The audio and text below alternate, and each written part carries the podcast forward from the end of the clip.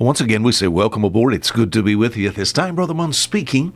Our program here called A Fisherman's Five Minute Look at the Book, the book of John, John chapter 21 for this week. John chapter 21, Brother Munn made his way back down to the sea. We have here in John 21, we have the seashore.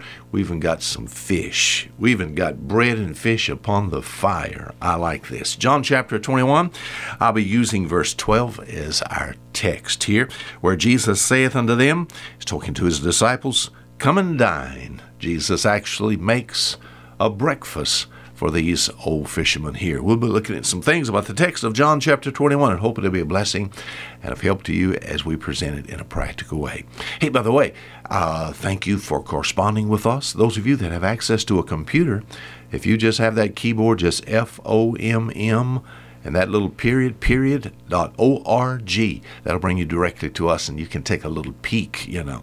Don't peek at the pictures. Stay away from that. In fact it's been a while since some people a lot of folk have mailed us a photo themselves maybe their entire family. I have a lot i have here behind the microphone a collage of pictures. In fact i'm actually preaching to people uh, you say, well, you cannot see. I see some of the people today whom I'm speaking to.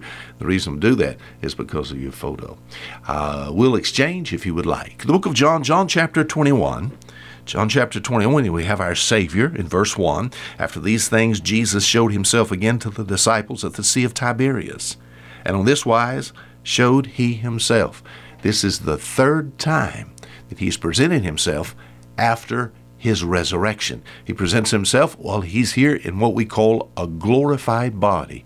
Our Savior's gone from the cross to the tomb, my friend, resurrected, right hand of the Father.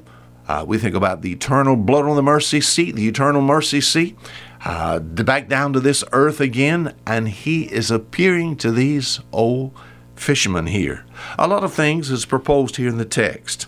If I were to take and read John chapter 21 especially I enjoyed doing it to like a class of young people, like some boys and girls anywhere from the age of maybe 6 to 12. I read this little fish story. I can just, when I read across passages, I can look and I just see questions coming in the minds of these little folk, and let me just sort of mm, tell you exactly what I'm talking about.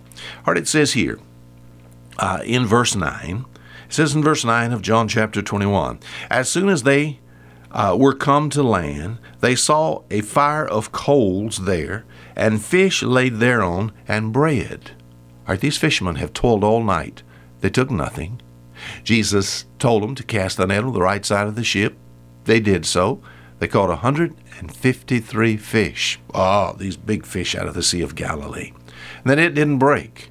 And when they get to the beach, they look at our Lord, and our Lord's there. He's prepared for them a breakfast.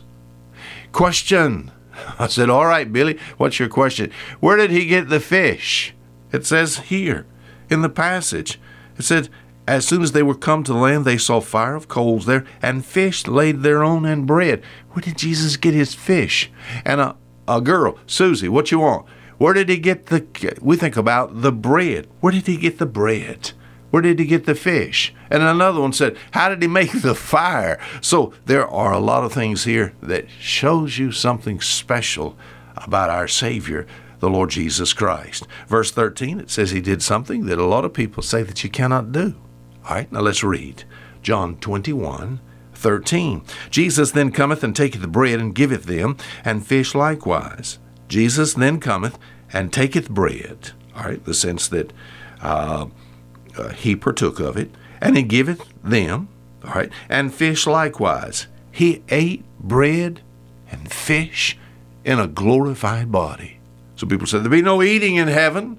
Well, I don't know. It said, You can't eat in a glorified body. Well, Jesus eats in this body that is a glorified body. In fact, I've heard the opposite also. I've heard some people say, if you can't eat in heaven, I don't know if I want to go. Now, boy, that's the depth of carnality, I guess, but I certainly understand that. We have our Savior eating. We're talking about this week how he ate actually in a glorified body. I like the statement made in verse 12, and it's the thought for this week. Jesus saith unto them, Come and dine. I'm glad we can eat at Jesus' table all the time. Now, until tomorrow the same time, Fisher Munn saying goodbye.